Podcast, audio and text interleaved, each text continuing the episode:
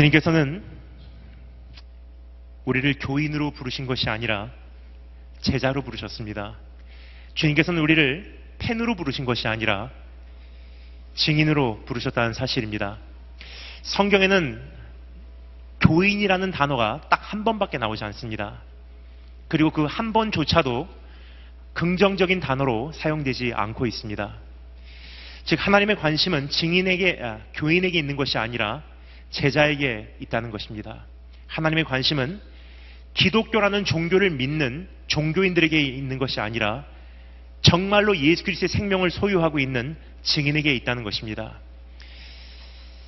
이제는 정말로 그 증인의 삶을 살아내기 위해 제자의 길을 가기 위해 우리가 십자가를 만나기를 소망합니다. 여러분 십자가를 만나기 전까지는 펜으로 우리는 수많은 무리들 가운데 숨어 살 수 있습니다. 그러나 십자가를 만나는 순간 우리는, 십, 우리는 선택을 할 수밖에 없는 자리에 서게 된다는 것입니다. 그래서 주님께서 제자로 혹은 증인으로 우리를 부르실 때 이와 같이, 이와 같이 말씀하셨죠. 누구든지 나를 따르려거든, 누구든지 나의 제자가 되기를 원하거든, 누구든지 참된 증인이 되기를 원하거든, 자기를 부인하고 자기 십자가를 지고 나를 쫓으라. 그렇습니다. 이제 정말로 하나님 앞에 온전한 증인으로 일어나기 위해 제자로 쓰임 받기 위해 이제는 주님 앞에 다시 한번 십자가를 붙드는 그러한 밤이 아, 이 밤이 되기를 아, 우리 소망하고 우리 기도하는 마음으로 이 말씀 앞에 나오기를 소망합니다. 아, 주님께서 우리에게 주시는 부르심 누군지 나를 따르려거든 자기를 부인하고 자기 십자가를 지고 나를 쫓으라. 십자가 만나는 뜻입니다. 그래서 참된 증인으로 참된 제자로 일어서기 위해서 우리 한번 십자가에 대한 다섯 가지 비밀을 여러분과 제가 함께 묵상해 보는 그런 시간이 되었으면 좋겠습니다. 오늘 이 말씀을 통해서 우리에게 주시는 십자가의 다섯 가지 비밀, 다섯 가지 원리입니다. 먼저 영어로 말씀드리고요.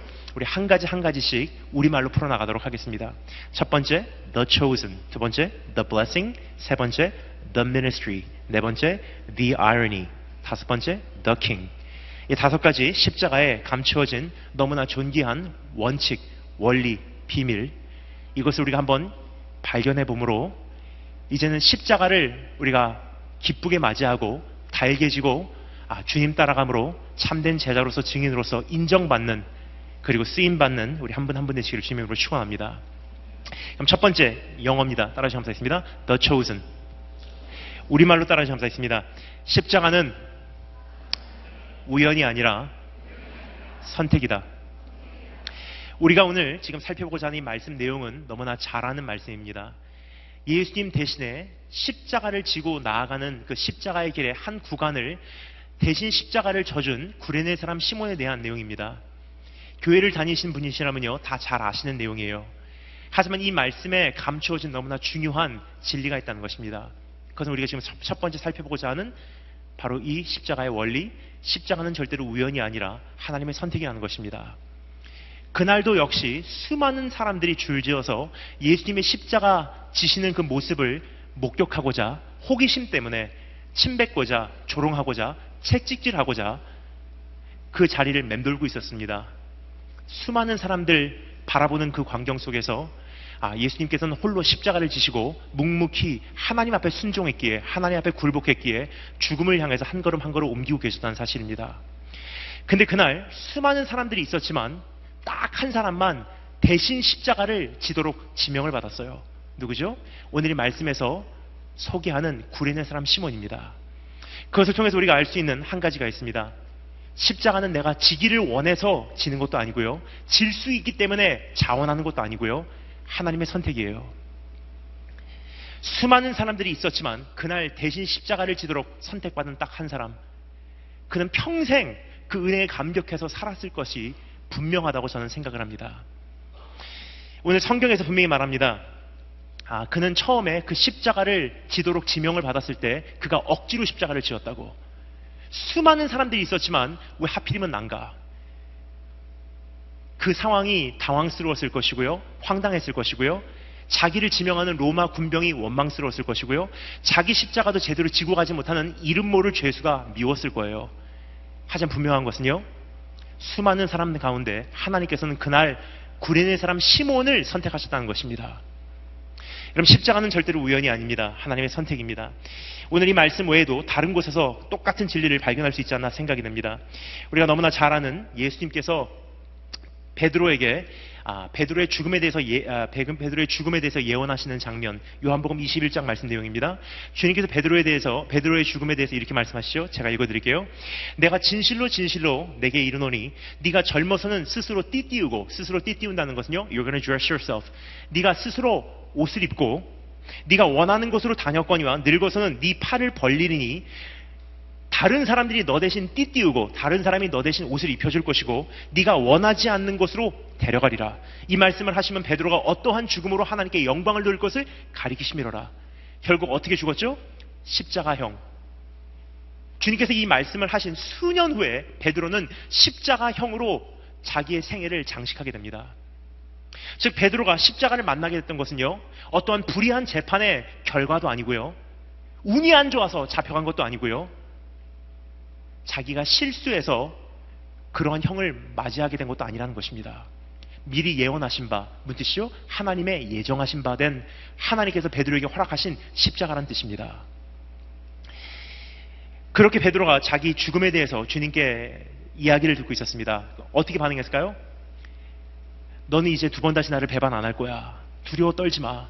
이제는 네가 한 번 돌아왔으니 회개하고 나의 용서를 경험했으니 평생 충성되게 살다가 결국은 나를 위해서 죽게 돼 있어. 그 이야기를 가만히 듣는데 베드로가 이렇게 반응했을 거예요. 아멘, 할렐루야, 정말 감사합니다. 이번은 두 번 다시 배반하지 않는군요. 할렐루야, 할렐루야, 아멘 하고 있는데 뒤를 딱 보니까 요한이 따라오면서 그 이야기를 계속 듣고 있습니다. 참고로 말씀드리겠습니다. 요한하고 베드로는요 경쟁 상대예요. 누가 주님을 더 많이 사랑하고 주님께서 누구를 더 많이 사랑해 주시는지 항상 그 경쟁심을 갖고 있었습니다. 베드로가 아멘, 아멘, 할렐루야, 감사합니다 하고 듣고 있는데 딱 보니까 요한이 엿듣고 있어요. 성경이 기록합니다. 베드로가 돌이켜 예수께서 사랑하시는 그 제자가 따르는 것을 보니 참고로 말씀드리겠습니다. 이것은 요한복음이에요. 요한이 자기 자신에 대해서 이렇게 소개하고 있습니다. 베드로가 돌이켜 예수께서 사랑하시는 그 제자가 따르는 것을 보니 그는 만찬 속에서 예수의 품에 의지하여 주님 주님을 파는 자가 누구오니까 묻던 자더라. 이에 베드로가 그를 보고 예수께 여짜오되 주님 이 사람은 어떻게 되겠사옵나이까? 요약합니다. 베드로가 자기 죽음에 대해서 예언을 받습니다. 할렐루야 감사합니다. 아멘 감사합니다. 보니까 요한이 듣고 있어요. 주님께 여쭤봅니다. 주님 쟤는 어떻게 죽어요? 주님께서 뭐라 그러시는지 한번 들어보겠습니다. 예수께서 이르시되 내가 돌아올 때까지 그를 머물게 할지라도 내가 돌아올 때까지 그를 살려둔다 할지라도 너하고 무슨 상관이냐? 오직 너는 나를 따르라 그래요. 요약합니다. 너는 너의 십자가가 있고 요한은 요한의 십자가가 있어. 비교하지 마. 네가 해야 될 일은 나만 보고 나에게 굴복하고 나에게 순종하고 나만 신뢰하고 따라오는 것. 바로 네 십자가 네가 지는 것이 제자로서의 첫걸음이야. 여러분 우리가 똑같은 원망을 하지 않나 생각이 됩니다. 하나님 저 사람은 왜 이렇게 잘 됩니까? 난 이렇게 힘든데. 저 사람은 금방 응답을 받는데 왜 나는 아직까지 응답이 오지 않습니까? 저 사람은 저렇게 인생이 평탄하게 가는데 왜 나는 이렇게 끊임없는 역경이 있습니까? 또 혹은 어떤 이는 이렇게 말할 거예요. 저 사람은 짝 잘 만나서 쉽게 저렇게 결혼하는데 왜 저는 이렇게 결혼을 못하고 있습니까? 수많은 사람들이 하나님께 그러한 울부짖음을 갖고 있을 것입니다. 그런데 주님께서 오늘도 동일하게 우리에게 말씀하시는 음성 뭐라고 말씀하실까요? 저 사람이 저렇게 된다 한들 너하고 무슨 상관이냐? 너는 네 십자가를 지고 나를 쫓으라 그러세요. 왜냐 하나님께서 나에게 주신 인생은요 절대로 우연도 아니고 사고도 아니고 누구의 실수의 결과가 아니라 하나님의 선택이기 때문입니다. 하나님의 무한하신 지혜로 판단해 보실 때, 하나님의 무한하신 사랑으로 판단해 보실 때, 공의로우신 하나님께서 우리의 인생에게 인생이라는 패키지를 주셨어요. 패키지 안에는요, 하나님께서 나를 위해서 custom made, 디자인해 주신 인생이기에 남이 모를 나밖에 모를 눈물이 있고요. 남이 모를 나밖에 모를 아픔이 있고요. 남이 모를 나밖에 모를 외로움이 있고요. 남이 모를 나밖에 모를 상처가 있어요. 하지만 공의로우신 하나님이시기 때문에 균형을 맞춰서 하나님의 선하심으로 주님의 온전하신 뜻을 이루시기 위해서 어떻게 하십니까? 남이 모를 눈물 때문에 남이 모를 간증이 내 삶 속에 있고요. 남이 모르고 나밖에 모를 상처 때문에 남이 모르고 나밖에 모를 하나님을 향한 찬양이 있고요. 남이 모를 아픔 때문에 나밖에 모를 하나님과 나와의 친밀함이 있다는 것입니다. 그래서 주님께서 우리에게 말씀하시는 음성, 그 십자가 이제 원망하지 말고 그들 받아들여. 나에게 굴복하고 나에게 순종하고 나 하나 신뢰해 줄 수 있겠니? 부르신 그곳에서. 그것이 십자가지는 첫, 번, 첫 번째 단계입니다. 두 번째, 영어로 한번 따라하시면 되겠습니다. 영어입니다. The blessing. 우리말로 따라하시면 되겠습니다. 십자가는 저주가 아니라 축복이다. 주님께서 우리를 선택하신 이유는요, 우리를 저주하시기 위해서 선택하신 것이 아니라 축복하시기 위해서 선택하셨다는 것입니다. 근데 여러분, 이 축복이 무엇인지 우리가 조금 정리하기 전에는, 전에, 아, 한 가지 꼭 기억해야 될 것이 있습니다. 그것은 무엇이냐면 예수님을 만난 다음에 내 인생에 큰 변화가 한 가지 있다는 것입니다. 그 변화가 내 안에 있는지 없는지 한번 점검해 보기를 원합니다. 아, 예수님을 정말로 만났다면요. 예수 그리스도의 생명을 내가 정말로 소유하고 있다면요. 정말로 내가 거듭났다면 한 가지 필수 변화가 내 삶 속에 있기 마련입니다. 그것이 없다면 내가 정말로 구원받았는지 예수님을 사랑하는지를 다시 한번 생각하는 것이 저는 맞다고 생각합니다. 행함의 변화 분명히 있을 것입니다. 네, 삶의 변화 분명히 있을 것입니다. 치유 분명히 있을 것입니다. 기도 응답 분명히 있을 것입니다. 하지만 그 전에 더 근본적인 한 가지 변화가 반드시 있어야만 한다는 것입니다. 그것은 뭐죠? 정말로 예수님을 만났다면요. 우리 안에 없으면 안 되는 한 가지 필수 변화. 따라하시면 되겠습니다. 동기의 변화. 동기의 변화를 성경에서는 마음의 변화라고 말하고 있어요. 성경에서 말하는 마음, 히브리어로 lev, leva라는 이 단어는요, 우리말로 마음이라고 표현하는 단어가 사실 적합한 단어는 아니에요. 우리말로 마음 그러면 감성, 감정을 생각하죠. 근데 히브리어로 lev, leva라는 단어는요, 동기를 의미합니다. 정말로 주님을 만난 사람들의 기도 제목이 뭐죠? 주님 내, 내 안에 새 마음을 창조하여 주시기 원합니다. 내가 너에게 그 돌 같은 마음을 제거하고 새 마음을 허락해 주니 마음, 마음, 마음, 마음. 정말로 내가 예수님을 만났다면 행함 변화 있습니다. 하지만 과정 과정을 통해서 이루어지는 것이기 때문에 오랜 세월이 거칠 수 있어요.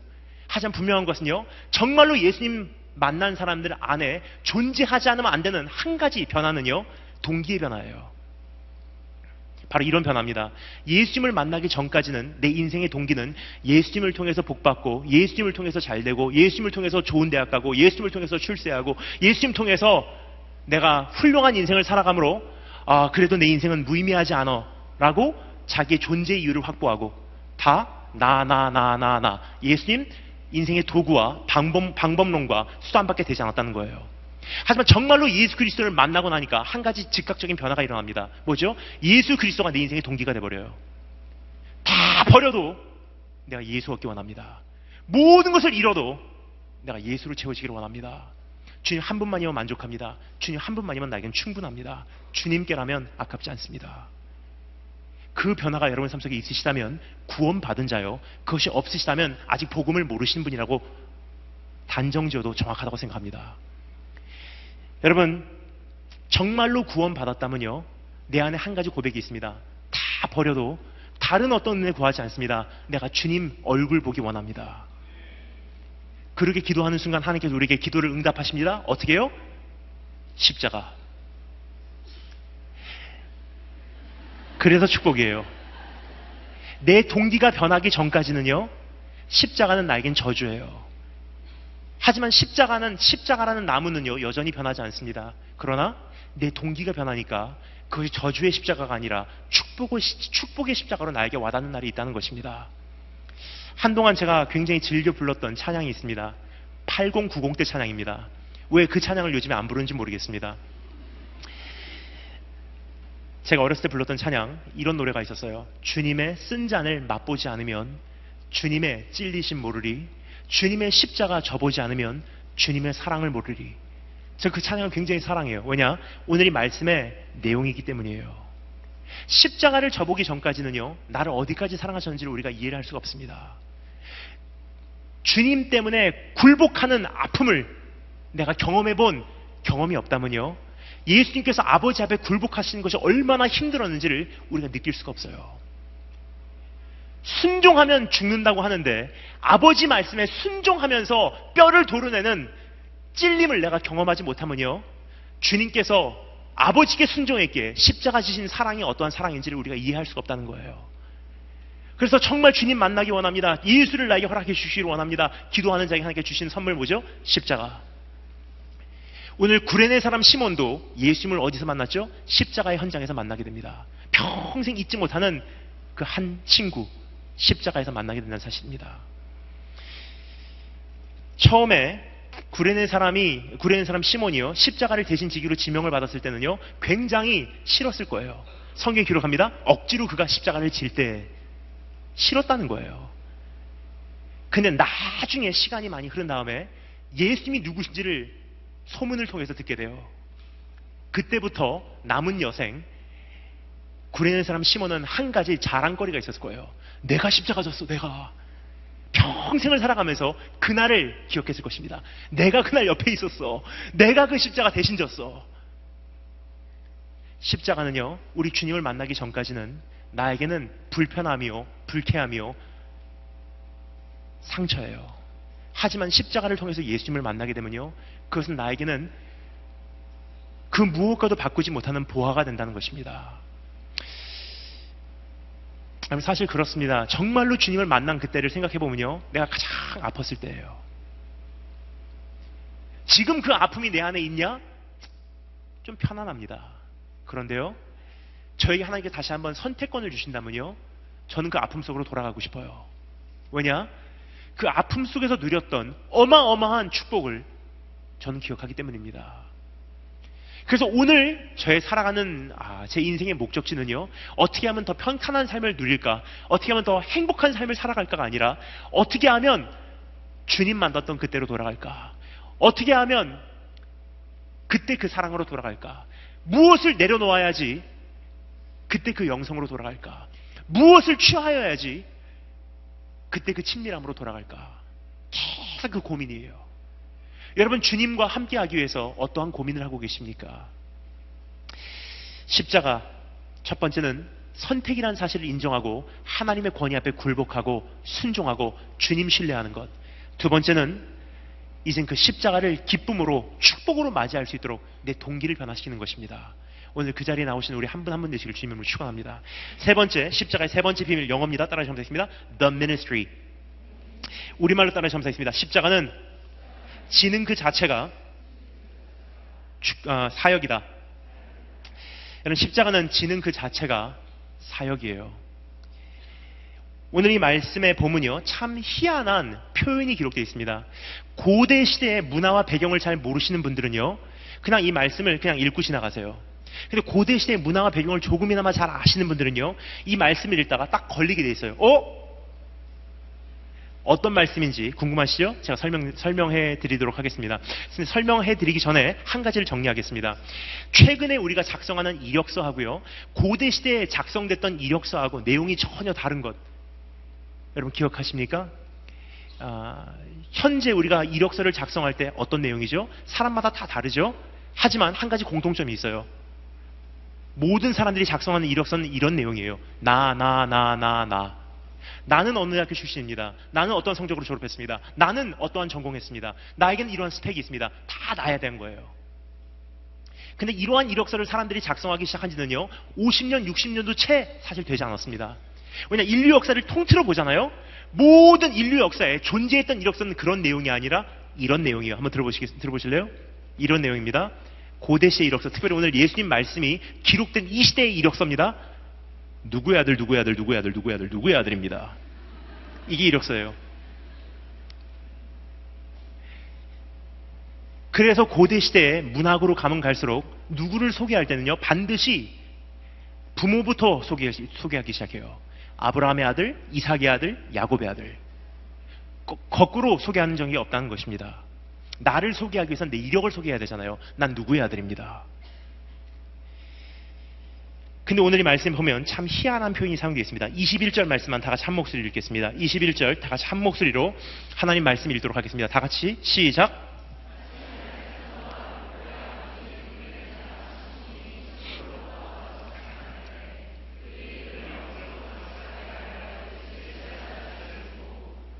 아멘.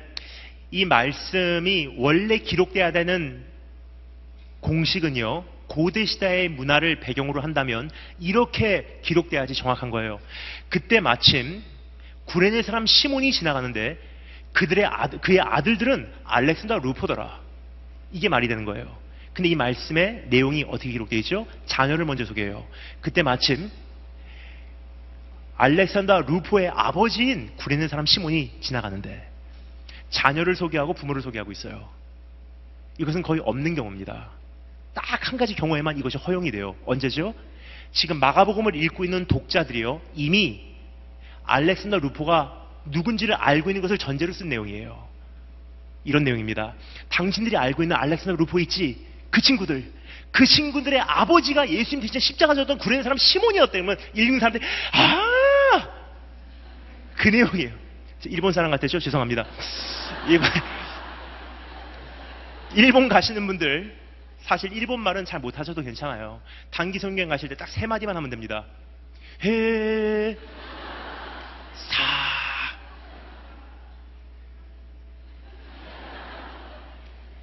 그리고 마지막 한 가지, 하이. 초대교회 성도들은요, 이미 알렉산더 루퍼가 누군지 알고 있었어요. 누구죠? 그 비밀은 사, 도 바울의 글에서 발견이 됩니다. 사도 바울이요, 로마 교회에게 편지를 쓰죠. 로마서. 로마 교회 지도자들에게 선교 후원 편지, 선교 보고 편지를 보내는 거예요. 그것이 우리가 읽고 있는 로마서입니다. 근데 그 로마서의 내용 가운데 이런 내용이 담겨져 있습니다. 제가 읽어드리겠습니다. 주 안에서 택하심을 입은 루포와 그의 어머니에게 무난하라 그래요. 루포는 로마 교회 초대교회 지도자예요. 그런데 로마 교회 지도자 루포 그 당시 그가 지도자였을 그때 하고요. 예수께서 십자가 지셨을 그 당시 하고요. 시간적인 계산을 해보면 아마 예수님께서 십자가를 지셨을 때는 그 루포는 어린 아이였었어요. 이 조금 그림이 그려지기 시작합니다. 여러분 상상해 가십니까? 유대인들은요, 자녀에게 유대교를 전수해야 되는 그 의무가 있었기 때문에 적어도 평생 한 번은 최소한 자기 자녀들을 이끌고 성지 순례로 예루살렘으로 귀환을 해요.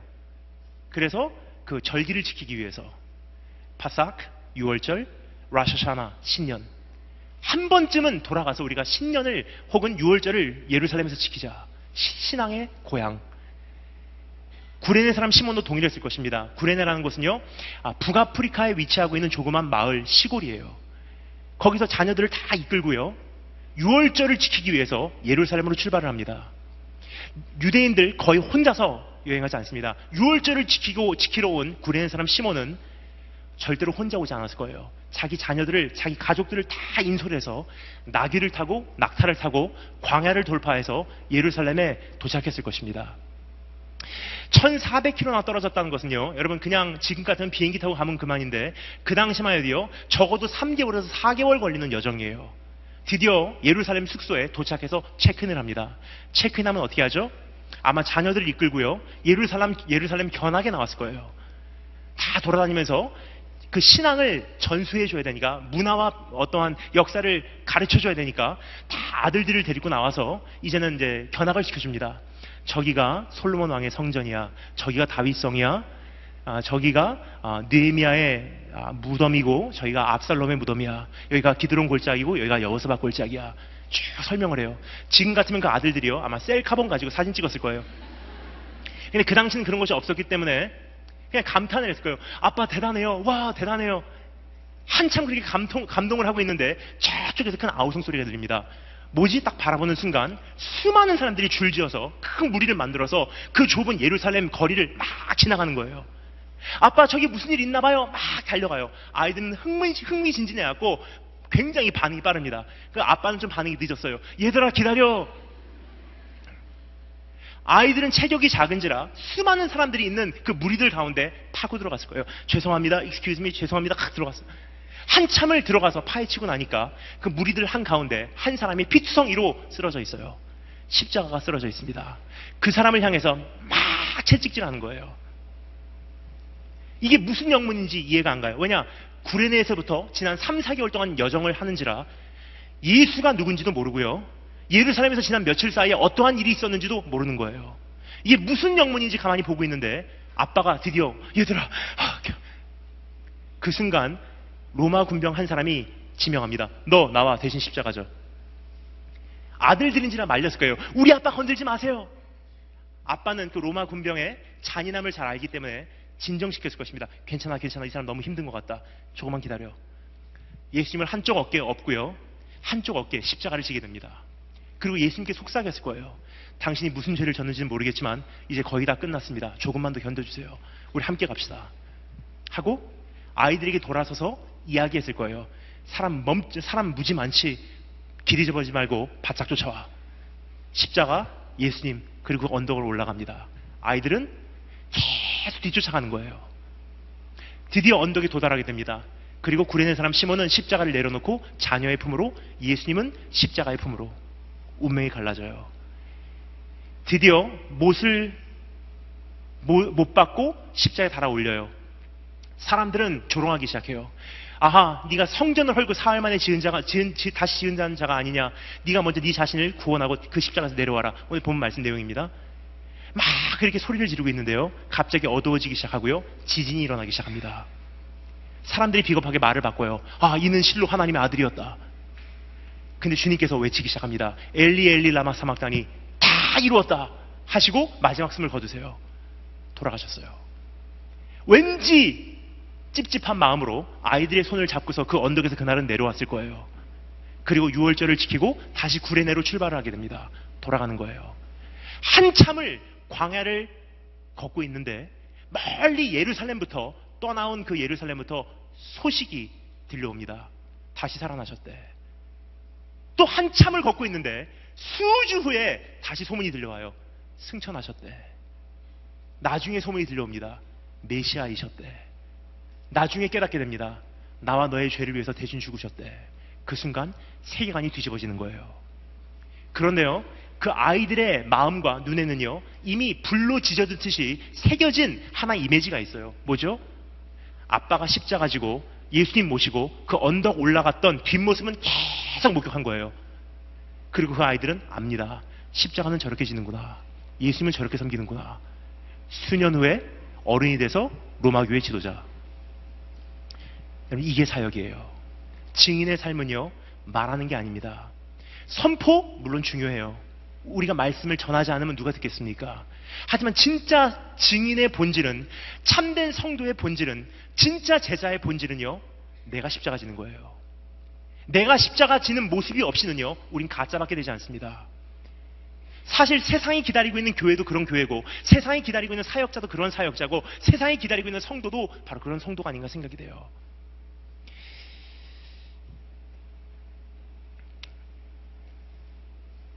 여러분 그 주일학교가 참 때로는 안타까울 때가 있어요.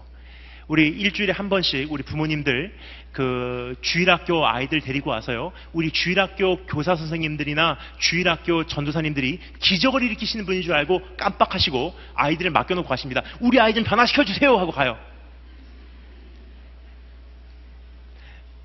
절대로 안 변합니다. 한 가지 예를 들게요. 여러분 중고등부 때 들었던 많은 설교들 다 기억하십니까? 거의 기억 못해요. 일주일에 한 번 예배 드리는 건 나에게는 그만한 영향력을 발휘하지 못한다는 것입니다. 발휘했다면 그건 정말 하나님의 전적인 은혜입니다. 자, 그런데요.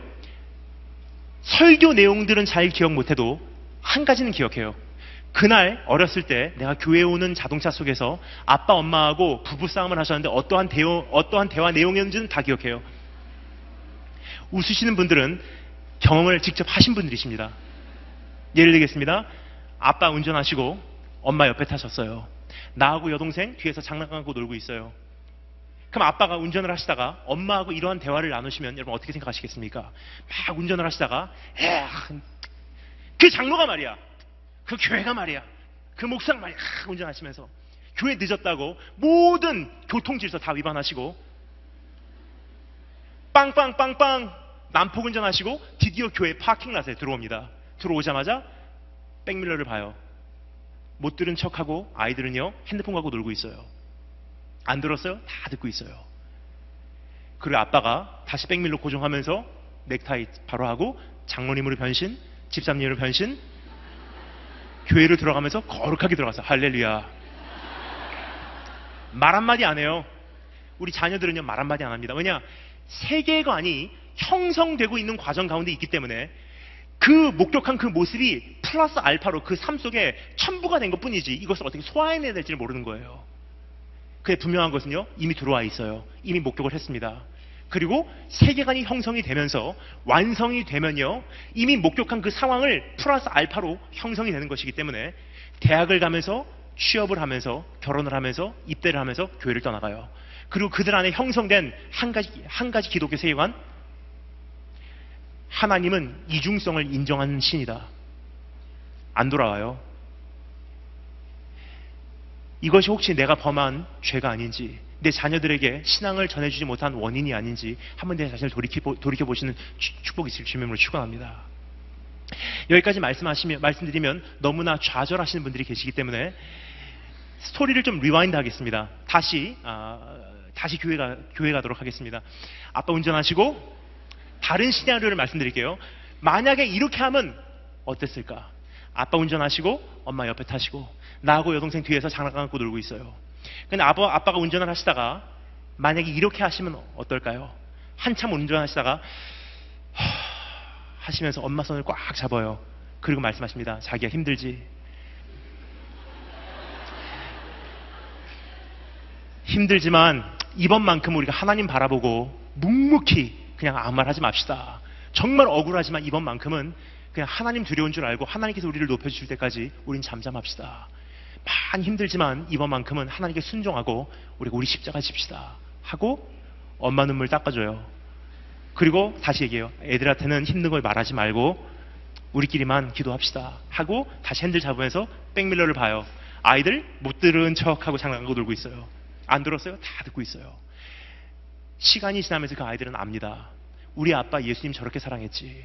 우리 엄마 예수님 저렇게 섬겼지. 교회는 저렇게 가는 거구나. 십자가는 저렇게 실질적으로 지는 거구나. 삶이 십자가구나. 다 형성이 되는 거예요. 결국 어떻게 돼요? 똑같이 살아갑니다.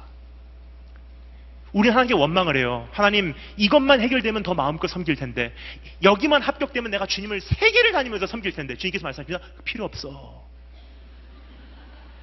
왜냐면요, 한 가지 우리가 잊고 있는 사실이 있습니다. Our God is a God that's been at work from the beginning of the world. 우리 하나님은 태초부터 지금까지 쉬지 않고 일하시는 하나님이세요. 나를 필요로 하시는 분이 아니십니다. 그래서 하나님께서 나에게 원하시는 것이 무엇이냐? 네가 정말로 영향력을 끼치고 싶냐? 세상을 변화시키는 증인이 되고 싶냐? 그러면 십자가죠. 하나님의 영광을 반사하는 역할이지 내가 영광이 아니라는 것입니다. 성도는 십자가 지는 현장으로 돌아갈 때 증인이 됩니다. 교회는 십자가 지는 그 현장으로 돌아갈 때 선교의 통로가 됩니다. 십자가는 내려놓고 선교와 전도를 꿈꾸시는 것은 그 자체가 모순이 아닌가 생각이 됩니다. 오늘 비록 영향력이 없다 보여진다 할지라도 세상이 이걸로 받아들여질, 받아, 받아들여줄까 생각을 한다 할지라도 가장 영향력 있는 것은요, 주님의 방법이에요. 십자가 져라. 오늘 십자가 현장으로 돌아오신 축복의 시를 주님으로 축원합니다.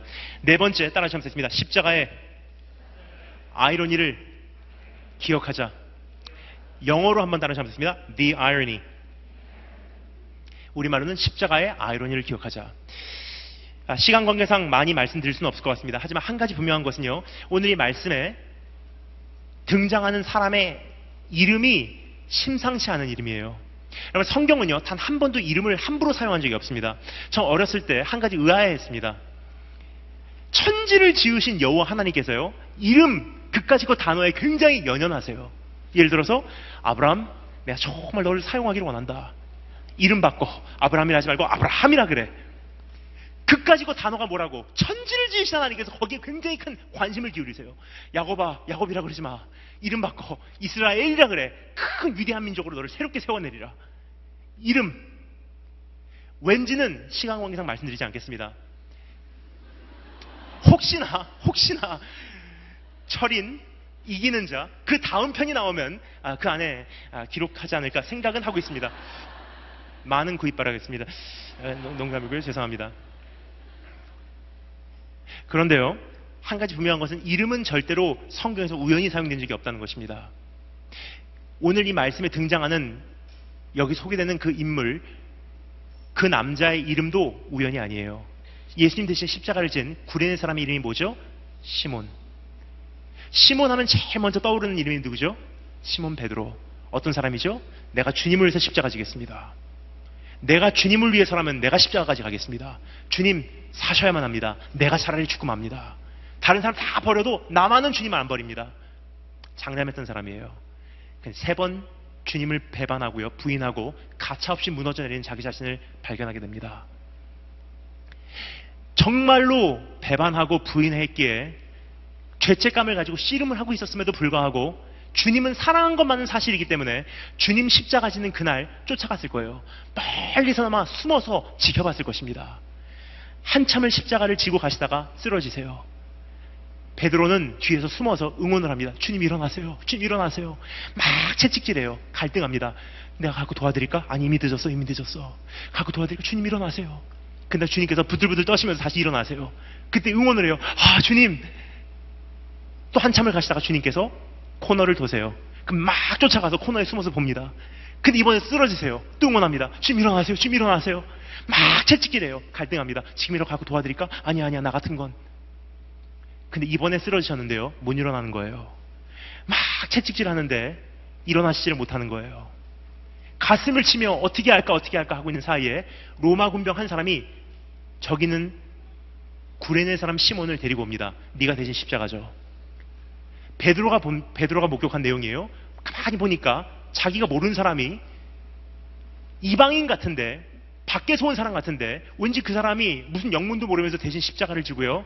예수님을 한쪽 어깨에 없습니다. 그리고 예수님께 뭐라고 뭐라고 소근소근 이야기를 하고 있어요. 그리고 예수님과 함께 십자가를 지고 그 언덕으로 올라가는 모습을요. 멀리서 베드로가 목격을 하게 돼요. 어떠한 심정이었는지 상상해 가십니까?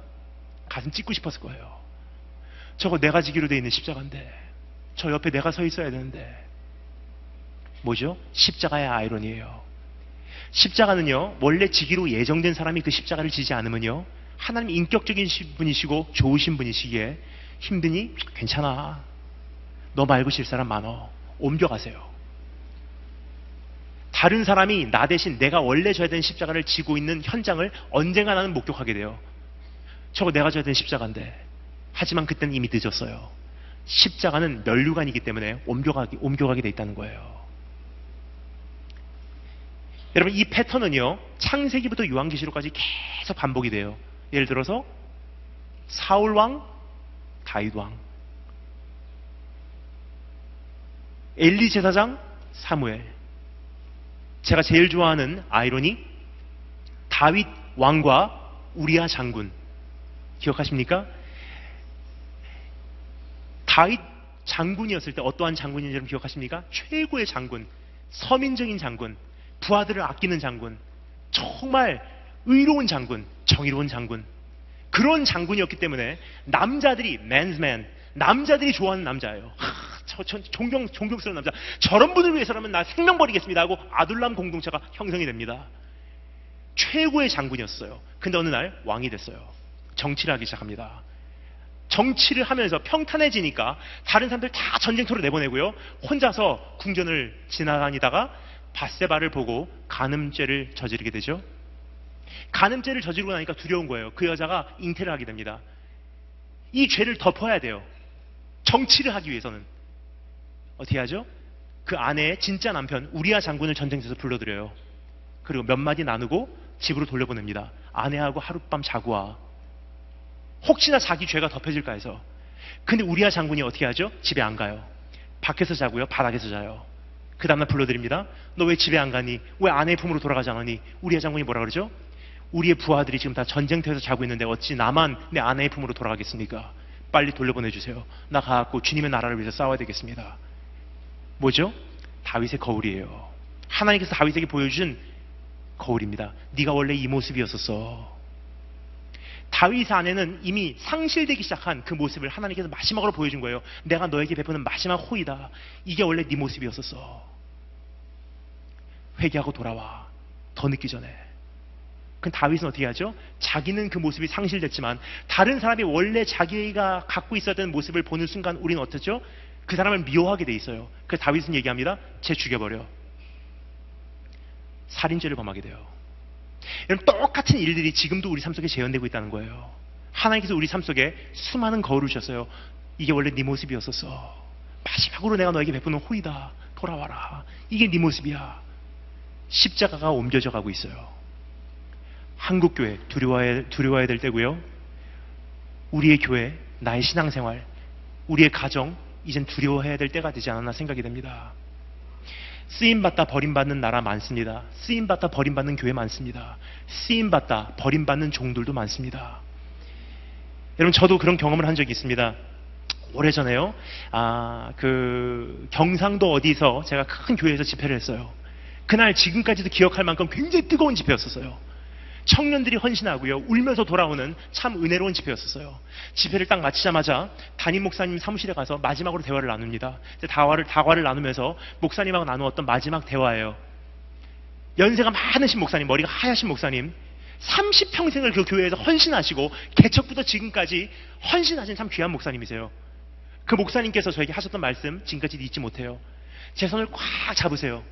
그리고 지금이라도 막 눈물이 흘러서 나올 것 같은 그 모습으로 저, 제 얼굴을 가만히 바라보시면서 이렇게 말씀하셨어요. 내가 원래 이랬는데, 내가 원래 이랬는데. 너무 분위기가 이상해지니까 사모님께서 옆에서 거두세요. 아이, 선교사님. 아, 우리 목사님도 젊었을 때 선교사님하고 똑같았어요. 복음밖에 모르고 예수님밖에 몰랐어요. 내가 그 모습에 반해서 결혼했잖아. 근데 목사님은 들은 척도 안 하고, 내가 원래 이랬는데, 내가 원래. 정말 귀하신 분이세요. 그런데요. 그게 제가 목사님을 마지막으로 만나뵌 마지막 모습이었어요. 그날 인사를 나누고 나왔습니다. 딱 3주 후에 그 교회에서 이제까지 감춰져 있었던 큰 스캔들이 터져서 목사님 사임하시고 불명예스럽게 목회 그만두시고요. 그 교회는 산산조각 나서 거의 없어진 단계까지 가게 되었다는 것입니다. 뭐죠? 하나님께서 보여주신 마지막 거울이에요. 돌아와. 십자가 옮겨간다. 사실 이것이 제 기도 제목이기도 합니다. 하나님, 지금까지는 십자가가 지나가기만을 기다렸어요. 문제가 해결되기만을 기다렸습니다. 이 아픔이 끝날 때까지가 언젠지 그날만을 고대해 왔어요. 언젠가 십자가가 변해서 멸류관으로 교체되는 날만 생각해 왔어요. 그런데요, 십자가의 비밀을 깨닫고 나니까 기도 제목이 바뀌기 시작했어요. 하나님께서 정하신 그 길이 다 끝나기까지 주님께서 정해놓으신 눈물의 분량이 다 흘려지기까지 십자가 옮겨가지 마세요. 왜냐? 십자가를 통해서 예수님 만날 수 있다면요. 더 십자가 머물게 하시고 십자가를 통해서 주님 사랑할 수 있다면 십자가 떠나지 말게 해주세요라는 것이 기도 제목이에요. 여러분 하나님께서는 좋으신 분이시기 때문에 우리가 힘들다고 얘기하면요 문제 해결해 주시는 분이세요. 그런데요 제가 여러분에게 정말 여쭤보고 싶은 질문이 한 가지다면 이것입니다. Do you really want that? 문제 해결되는 것이 최고라고 생각하십니까? 전 그렇게 생각하네요. 십자가 빼앗기지 않도록 주님 오시는 그날까지 달개지고 내 십자가 빼앗기지 않도록 하나님 나라를 침노하시는 우리 한 분 한 분 되실 주님으로 축원합니다. 마지막 다섯 번째 영어입니다. 따라하시면 되겠습니다. The King. 우리말로 한번 따라하시면 되겠습니다. 십자가에 달리신 왕을 만나러 갑시다. 드디어 십자가에 예수님께서 못 박여 달려 올리십니다. 그런데요, 거기 죄패가 걸려져 있어요. 그 죄패 뭐라고 기록되어 있죠? 유대인의 왕이라 그래요. 굉장히 큰 모순이 아닌가 생각이 됩니다. 왜냐면요, 왕들은 보좌에 앉는 존재지 십자가에 달리는 존재가 아니기 때문입니다. 근데 오늘 우리가 만나고자 하는 예수 그리스도라는 이 왕은요, 보좌에 앉으신 왕이 아니라 2000년 전에 십자가에 달리신 왕으로 등장하셨어요. 무슨 뜻이죠? 예수님께서 그날 보좌에 앉으셨다면요, 오늘 이 자리에서 주님 앞에 나올 사람, 하나님께 갈 사람 단 한 사람도 없습니다. 모든 사람이 죄를 범하였음에 아무리 노력해도 하나님의 영광에는 이르지 못하더니 보좌 위에 가지 못한다는 거예요. 그런데 우리 주님께서 어디로? 가장 낮은 자리, 가장 천한 자리, 벌거, 벌거벗음 당하는 자리, 죄인의 자리, 십자가 날리셨어요. 그 십자가 날리신 왕 대신 예수님께서 우리를 초대하고 계신 그 부르심은 이러한 부르심이에요. 죄진 자 돌아와. 아픈 자 돌아와. 실족한 자 나에게 와라. 다 열어놓으셨어요. 누구든지 갈 수 있는 통로를 열어놓으셨다는 뜻이에요. 그것이 바로 십자가에 달리신 왕이 우리에게 선포하시는 메시지입니다. 여기까지 말씀드리면요. 어떤 분들이 이렇게 생각하실 거예요. 참 귀한 말씀 감사합니다. 그런데 한 가지 사실 두렵습니다. 나 정말 사실 주님께 굴복하고 순종하고 주님 신뢰하고 나도 십자가 지고는 싶습니다. 근데 정말로 주님께 이 십자가 내가 지겠노라고 결단한다면 혹시나 내 인생 망하면 어떻게 합니까? 정말로 더 힘들어지면 어떻게 합니까? 세상 등지고 십자가 바라보고 달려가다가 먹고 살지 못하면 어떻게 합니까? 사실 이게 두려움이 있기 때문에 십자가를 우리가 선뜻 못 짊어지는 거예요.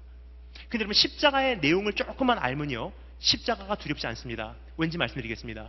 십자가를 지는 사람들 그 전에 받았던 고문 조금만 설명드릴게요. 십자가를 지기 전에는 고문이 있었어요. 특별히 예수님의 경우에는 채찍 39대. 죄수를 끌고 와서요. 지면에서부터 한 50cm 올라와 있는 귀둥에 그 사람을 묶습니다. 무릎을 세운 채로 앉을 수 있도록 옷을 다 벗겨요. 그리고 채찍질 할 수 있는 준비를 합니다. 근데 그 당시 사용됐던 주- 채찍은요, 우리가 생각하는 채찍이 아니에요. 우리가 생각하는 채찍은 인디아나 존스에서 사용하는 그냥 가죽줄이에요. 로마 역사를 보면요, 그런 채찍이 아니었어요. 그 당시 사용됐던 채찍은요, 가죽줄이 아홉 개가 손잡이만 묶여 있는 줄이 아홉 개예요. 그리고 그 각 한 가닥 한 가닥 가죽 줄마다 앞에 동물 이빨, 동물 발톱, 동물 뼈, 깨진 유리구멍들이 다 박혀져 있어요. 그것을 가지고 24시간 물에 담궈둬요. 왜냐? 가죽이기 때문에 물을 흡수하라고. 고문하는 날 죄수를 데리고 와서 그렇게 묶어놓고요. 옷을 다 벗긴 다음에 이제 채찍을 드는데 물을 흡수한 아홉 개 줄로 만들어진 채찍이기 때문에 만만한 무게가 아니에요. 그래서 한 사람이 손으로 들 수 있는 무게가 아니라는 거예요. 그래서 여러분 야구 배터들 자기의 전신 체중을 실어서 배팅을 하듯이 한 사람 군병이요. 이것을 들 때는 두 손을 가지고 들어서 두 손을 가지고 내려 찍는 거예요. 그러면 그 채찍 앞에 달려져 있는 뾰족한 물질들이요. 그 죄수의 몸에 다 박힙니다. 그냥 띄어내지 않아요. 박히면 그것을 끄집어 내립니다. 몸에 있는 모든 고기 덩어리, 근육 덩어리들이 떨어져 나오는 거예요. 몇 대 맞았죠? 마흔에 한 대 가만 서른아홉 대 맞았어요. 마흔 대까지 맞으면 죽어버리기 때문에 십자가형을 집행할 수 있는 최소한도의 체력은 남겨놔야 되니까 서른아홉 대. 그 서른아홉 대로 때리는 방식이 있습니다. 열세 대 오른쪽 어깨, 열세 대 왼쪽 어깨, 열세 대 무릎 꿇고 앉아있기 때문에 목에서부터 척추를 타고 내려와서 아킬레스근까지 열세 대예요. 그렇게 맞으면 어떻게 되는지 여러분 상상해 가십니까? 모든 역사학자들이 한 가지 동의하는 바가 있어요. 예수께서 십자가를 지셨을 때는요, 척추가 이미 노출된 상태였고요, 옆구리 갈비뼈 사이사이로 내장이 흘러나오기 일보 직전이었대요. 우리가 생각하는 영화에서 보는 예수님의 모습이 아니었다는 사실이에요. 시체 하나가 피투성이로 그 길을 걸어가고 있었어요. 결국 그 죄수를 데리고 와서 십자가 언덕에 이제는 못, 뭐, 못을 박는데요. 그 당시 사용됐던 못은 우리가 생각하는 못이 아닙니다. 지금 철로를 깔 때나 사용되는 두꺼운 못이에요. 그 못을 손바닥에 대고요. 망치질을 하면은 척추에서 흘러나오는 신경 때문에 내가 원하든 원치 않든 손은 이렇게 반응을 하게 돼 있어요. 계속 달아올려요. 그러면요, 우리가 생각하는 모습은요, 십자가 달린 예수님 생각하면 굉장히 영광스러운 모습. 저 어렸을 때 의아해했습니다. 왜 예수님께서 자기 자신의 십자가도 못 지면서 우리 보고 지라고 하실까? 그래서 구레네 사람이 고용이 된 거잖아요. 근데 십자가의 내용을 알면요. 왜 그렇게 할 수밖에 없었는지 이해가 가요. 여러분, 39대를요. 그렇게 맞아서 모든 근육이 다 떨어져 나가면요. 예수님께서 십자가를 지시는 그 순간에는 승모근이 없었다는 뜻이에요. 나무를 올려놓으면 떨어뜨리고 올려놓으면 떨어뜨리고 머리로는 팔을 올려야지 생각을 해도요. 근육이 없으니까 안 올라가는 거예요. 그러한 사람을 십자가에 닮은요. 이 모습이 아니에요. 어떻게 매달렸는지 보여드리겠습니다. 몸을 지탱하는 근육 자체가 이젠 다 상실됐기 때문에 다 파멸됐기 때문에 매달려 있으면요. 이 모습이에요. 얼마 안 가면 허파가 작동을 하지 않습니다. 호흡곤란이 시작돼요. 십자가에서 죽는 사람들의 죽음의 원인은요. 출혈이 아닙니다. 호흡곤란, 심장마비예요. 숨을 못 쉬니까 힘들어하고 있다가 마지막 남은 힘을 다리에다가 싣고 짜내면서 다리를 올리는 거예요. 그리고 손, 양손에 있는 모든 그 자기 전신 체중을요, 이 두 못에다가 지탱시키고 올라오는 거예요. 이것을 수십 번을 반복하면서 메말, 메말라 죽어가는 것이 십자가 죽음이에요. 그래도 가끔 안 죽는 사람들이 있어요. 와서 로마 군병이 다리를 부러뜨려 버려요. 왜냐? 아파서 죽으라고 아니에요. 다리가 부러지면요. 올라올 수 없기 때문에 질식하라는 뜻이에요. 예수님의 다리를 부러뜨리려고 오니까 이미 죽어 있어요. 그래서 창으로 옆구리를 찌릅니다. 우리가 생각하는 것은요. 살았냐 죽었냐 아니에요. 일본말로 참 좋은 단어가 있습니다. 도도매. 조금이나마 생명이 매달려 있으면 이제 끝장낸다는 거예요. 십자가 달리신 예수님을요. 십자가 밑에 있는 군인이 창으로 찔렀기 때문에 그냥 옆구리를, 옆구리를 찌른 정도의 차원이 아니라 대각선으로 밑에서부터 위로 찔렀기 때문에 심장을 관통한다는 뜻이에요. 끝내버린다는 뜻입니다. 그 창이 그 몸을 관통하는 순간 물하고 피하고 동시에 흘러나왔대요. 의학을 하신 분들은 잘 아실 것입니다. 몸에서요, 시체를 해부했을 때 물하고 피하고 동시에 흘러나오는 것은요, 그 경우는 딱 한 가지 죽음의 원인이에요. 말할 수 없는 통증 때문에, 말할 수 없는 스트레스 때문에, 말할 수 없는 고통 때문에 사람 육신 속에서 심장이 견디지 못하고 폭파해버린 거예요. 그게 예수님의 죽음의 원인입니다. 이사야 선지가 말합니다. 그가 질고를 당함으로 우리가 나음을 입었도다. 이런 뜻이에요. 이제 마음고생 그만해. 마음 아파하지 마. 이제는 걱정하지 마. 가슴 붙들고 힘들어서 고생하지 마. 내 심장 터지면 너희들 괜찮아질 거야. 무슨 뜻이요? 이미 2000년 전에 십자가 위에서 죄로 인한 근본적인 저주와 죽음은 다 흡수하셨다는 뜻이에요. 그리고 십자가에 가장 아픈 부분들은 아픈 부분들은 주님께 다 흡수하시고 우리에게 남겨준 십자가 나를 멸망시키지 못하지만 오히려 하나님의 형상으로 빚어내는 십자가래요.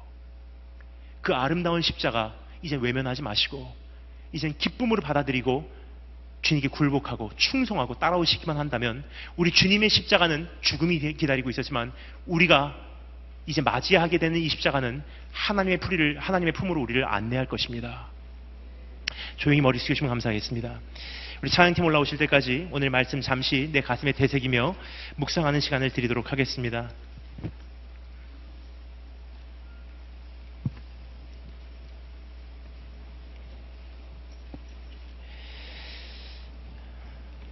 여러분, 시간이 지나면서 이런 생각을 합니다.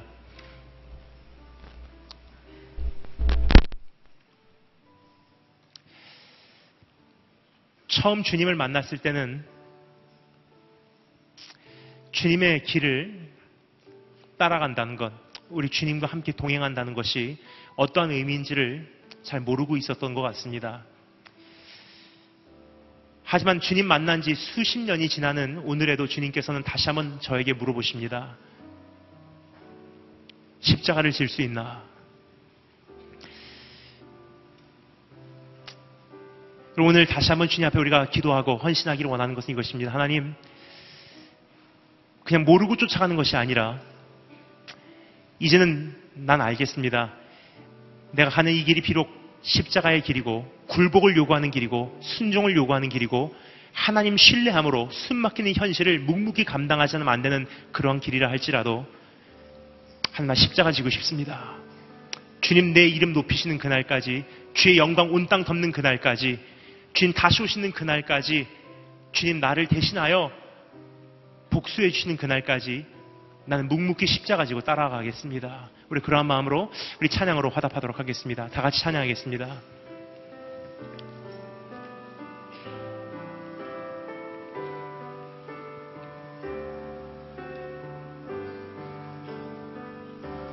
십자가를 질수 있나 주가 물어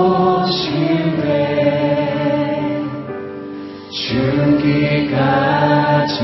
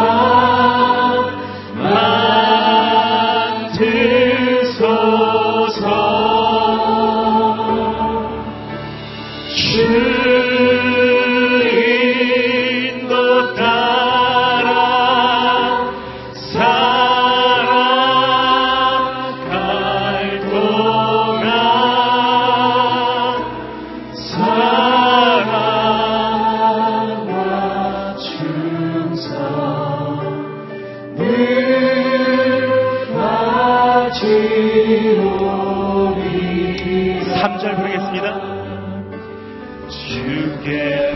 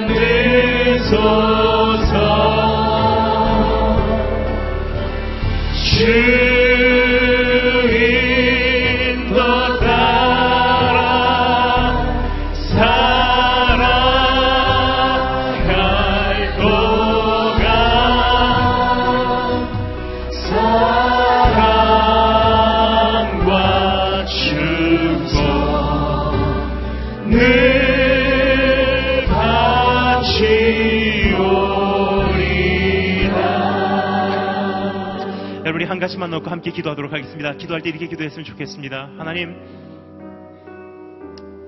왜 이러한 가정 주셨냐고, 왜 이런 아픔 주셨냐고, 왜 이런 이별 주셨냐고, 왜 이러한 죽음을 우리 가정에 허락하셨냐고, 왜 이러한 장애 주셨냐고, 왜 이러한 상처 주셨냐고, 왜 이러한 가난 주셨냐고, 왜 실패 주셨냐고 하나님을 원망해 왔습니다. 하지만 오늘 이 말씀을 통해서 우리에게 말씀해 주심을 감사합니다. 절대로 우연이 아니고 사고가 아니고 실수가 아니라 하나님의 선택이라는 사실. 하늘에 날아가는 참새 한 마리도 하나님의 허락하심이 없이는 땅에 떨어져 죽지 않습니다. 하나님 그렇다면 이제 내가 주님 장중에 있음을 확인했사오니 오늘 우리가 기도하는, 기도하기를 원하는 것은 이것입니다. 비록 이 길이 헐고 험해, 헐, 어, 험하고 멀어도 비록 십자가의 길이 아프고 힘들어도 내가 감히 감히 이 십자가의 비밀을 깨닫고 기도하기를 원하는 것은 하나님 이 십자가 다른 사람에게 주지 마시기 바랍니다. 주님께서 정하신 그 길이 다 차기까지 주님께서 정하신 그 분량의 눈물과 아픔이 다 내 삶 속에 부어지기까지 하나님 이거 빼앗기지 않게 해주시기 원합니다. 주님께서 바라보실 때 주님의 눈동자로 합격이라는 말씀 하실 때까지 나 이거 빼앗기지 않게 하여 주기를 소망합니다. 우리 좀 크게 외치고 이 십자가 내 몫입니다. 내가 지겠습니다. 그렇게 제자 되겠습니다. 기도하겠습니다.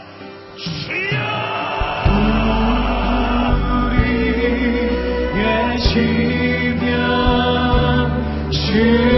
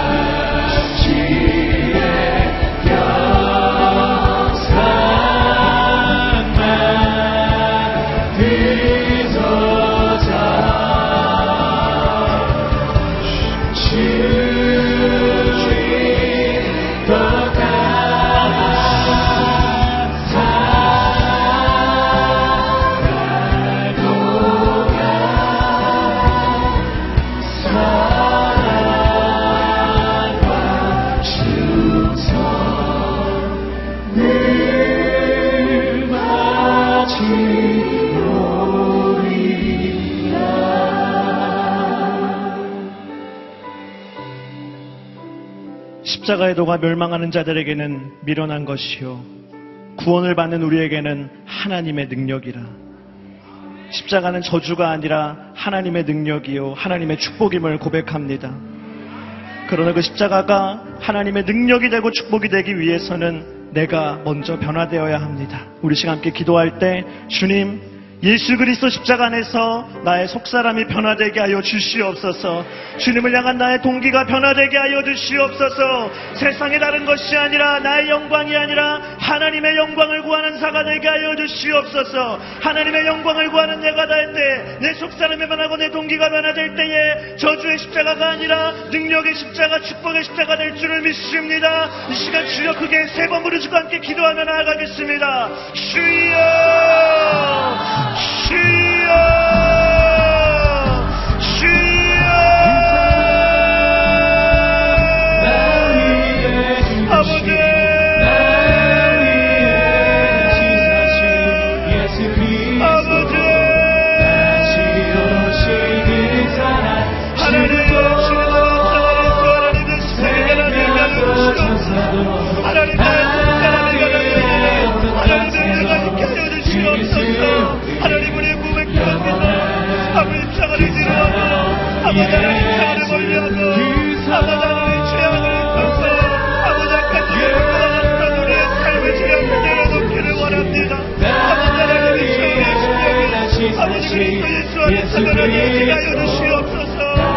아버지 하나님이 실패가 아니라 나 영광을 구하고 하나님 영광이 아니라 세상의 영광만 높아졌다 하나님 우리의 죄악된 삶을 지어주시게 하옵소서 저 앞에 얘기합니다 아버지 우리를 변하게 해주시옵소서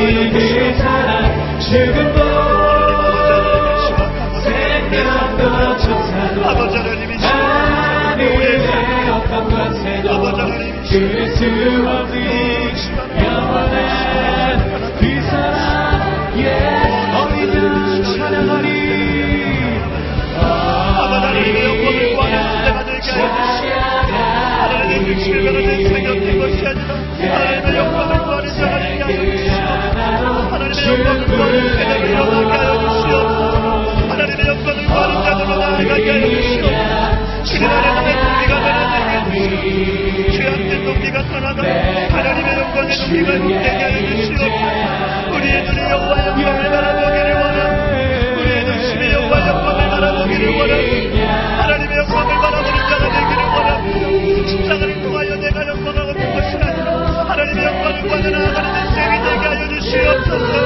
어, 야라나바스 야라나바 야라나바. 어, 하나님의 영광을 열어해 주시옵소서. 하나님의 영광의 하나님의 영광의 얼굴을 구하는 인생을 되게 하여 주시옵소서. 하나님의 영광의 얼굴을 구하는 인생이 되게 하여 주시옵소서.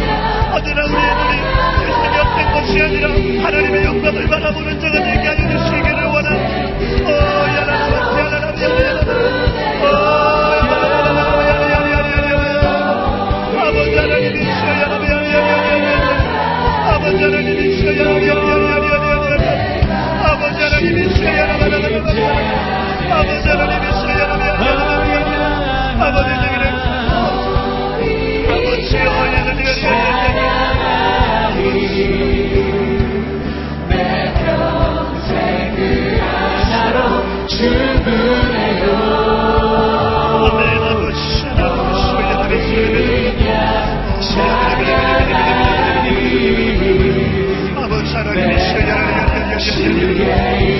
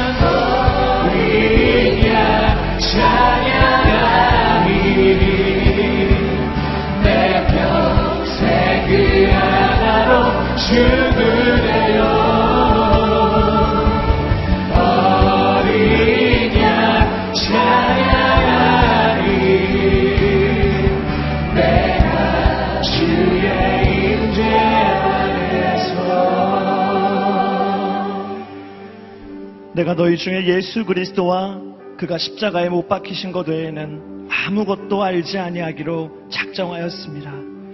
여러분 사도 바울의 고백입니다. 사도 바울은 그가 제자의 삶을 살고 사도의 삶을 살고 증인의 삶을 살면서 오직 예수 그리스도와 그의 십자가만을 알기로 작정했습니다. 이 시간 함께 기도할 때 주님, 저는 증인의 삶을 살기 위해서 십자가를 져야 하는데 주님 그러하지 못했던 나의 인생을 회개합니다. 하나님 증인의 삶은 십자가를 지는 것인데 주여 내가 십자가 지는 인생이 되게 하여 주시옵소서. 십자가 지는 모습으로 예수 그리스도를 증거하게 하여 주시옵소서. 주님을 위하여 내가 무언가를 하기 전에 먼저 십자가를 지는 인생이 되게 하여 주시옵소서 주님 행복이 아닌 거룩을 추구하는 인생이 되게 하여 주시옵소서. 성공이 아닌 십자가의 부흥을 갈망하는 인생이 되게 하여 주시옵소서. 사람들의 인기가 아닌 십자가의 진리를 추구하는 인생이 되게 하여 주시옵소서. 나의 인생이 주님의 십자가를 지고 가는 십자가로서 그리스도를 증거하는 아버지 사도 바울 같은 인생이 되게 하여 주시옵소서. 이 시간 주여 한번 부르짖고 함께 기도하겠습니다. 주여! 아버지 이 시간 주여 아버지 아버지 하나님 있어 내 아버지 하나님 있어 내 삶이 주님만을 아버지 하나님 있어 무엇을 하나님 나의 주님을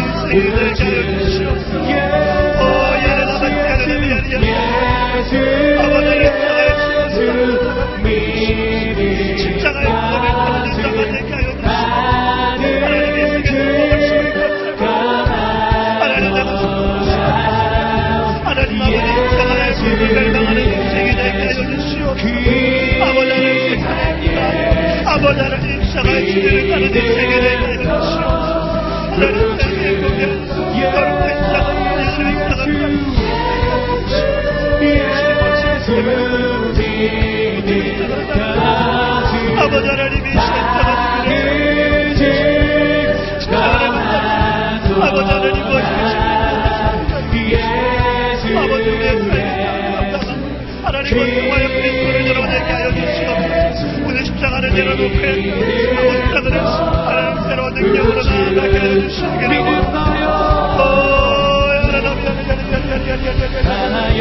아버지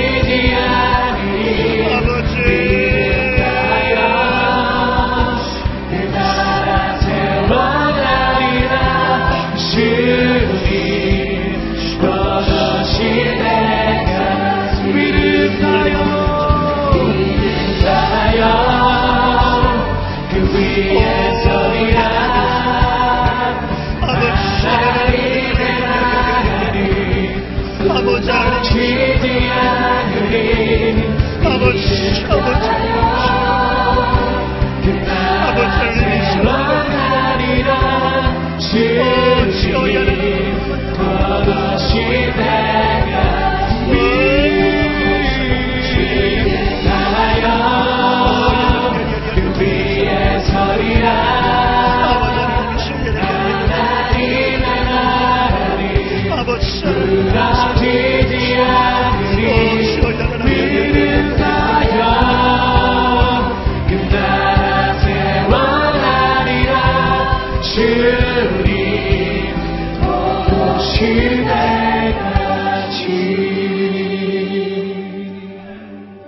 자기 십자가를 지고 나를 따르지 않는 자들은 내게 합당하지 아니하리라. 예수님께서 말씀하셨습니다. 여러분 십자가가 있는 제자는 하나님께 합당하지만 십자가가 없는 제자는 하나님께 합당하지 않는 사람입니다. 하나님, 오늘 이 시간 우리가 주님 앞에 십자가를 벗기 위해 나왔지만 주여 오늘 우리의 기도가 변화되기를 원합니다. 주님의 그 거룩한 십자가가 내 인생 가운데 회복되게 하여 주시옵소서. 하나님의 십자가가 회복될 때 하나님의 영광이 회복될 것입니다. 주여 내 인생 가운데 하나님의 십자가를 회복하게 하여 주시옵소서. 주여 우리 가정 가운데 십자가를 벗기 위해 나왔습니다. 주여 그러나 오늘 내 기도가 변화되었습니다. 하나님 우리 가정 가운데 십자가가 회복되어 하나님 그 십자가의 능력으로 우리 가정이 회복되게 하여 주시옵소서. 하나님 이 나라의 민족을 위하여 기도합니다. 이 나라의 민족 한국교회가 주여 십자가를 벗어버리기 위해 힘쓰는 것이 아니라 주님의 십자가 를 지고 나아갈 때에 십자가의 능력을 나타내는 거룩한 하나님의 교회로 거룩한 하나님의 민족으로 일어나게 하여 주시옵소서.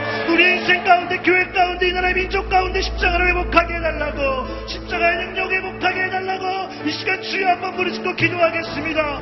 주여! 오, 하나님 아버지 아버지 하나님의 인생 가운데 십자가의 능력 회복 하나님 앞에 십자가를 받기 위해 나왔습니다. 그러나 주여 십자가를 받기를 원합니다.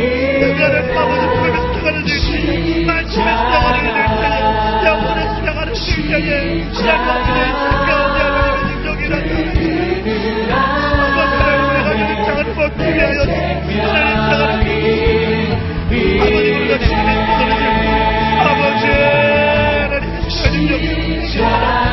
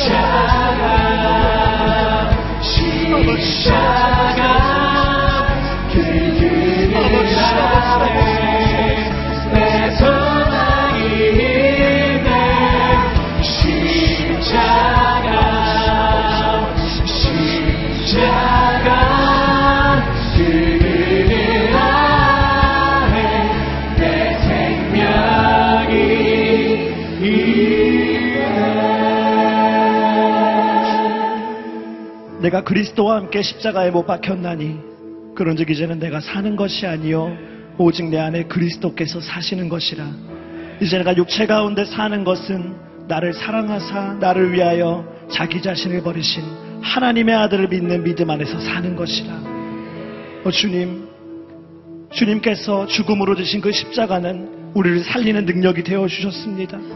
하늘의 주 주님의 십자가는 마귀의 권세를 멸하는 능력의 십자가였습니다. 주여 그 십자가를 이제 우리가 지고 가게 하여 주시옵소서.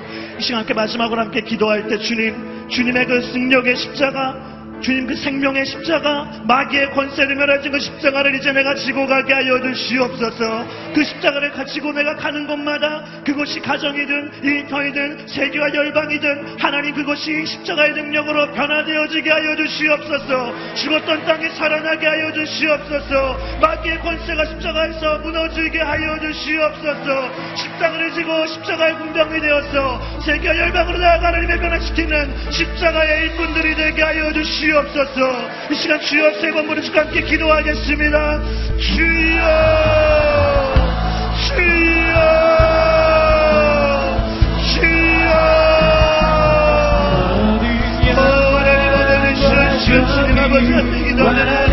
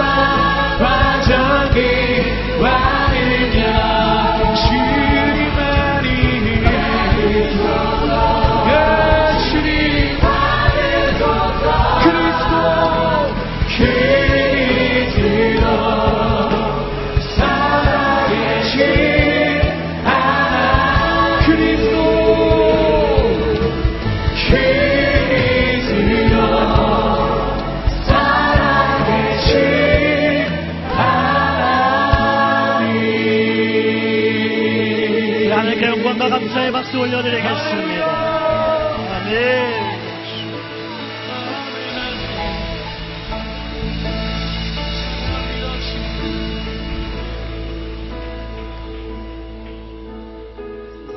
누구든지 나를 따라오려거든 자기를 부인하고 자기 십자가를 지고 따를 것이니라. 주님, 주님의 그 십자가는 우연이 아니라 하나님의 선택이었습니다. 주님의 그 십자가는 저주가 아니라 하나님의 놀라운 축복이었습니다. 우리가 오늘 이 자리 가운데 나올 때 주님 앞에 그 십자가를 내려놓고 싶어서 십자가를 벗어버리고 싶어서 나와왔지만 주여 오늘 주님의 그 말씀을 듣고 우리가 다시 한번 결단하며 나아가기를 소망합니다. 주님의 그 축복의 능력의 십자가를 내가 지고 가게 하여 주시옵소서. 하나님 우리 중심이 변화되기를 원합니다.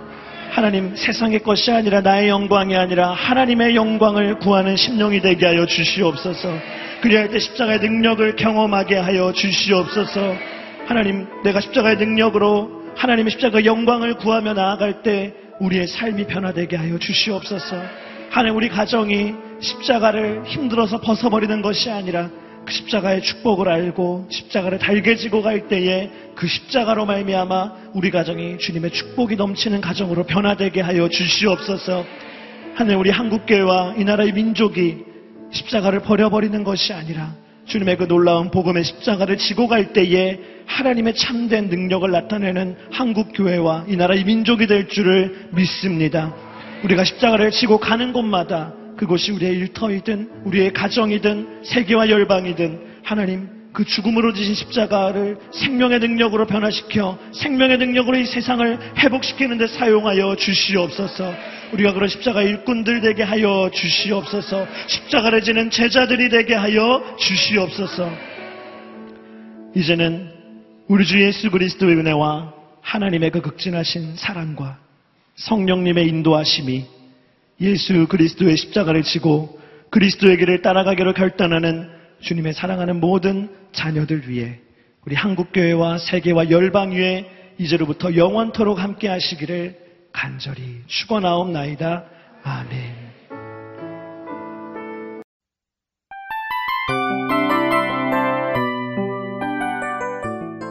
이 프로그램은 청취자 여러분의 소중한 후원으로 제작됩니다.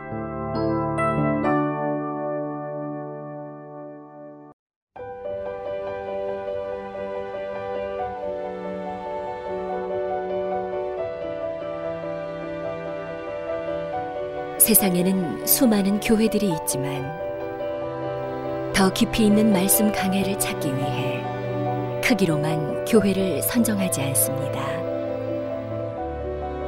보다 좋은 영적 콘텐츠를 더 많이 나누기 위해 방송비를 받지 않습니다.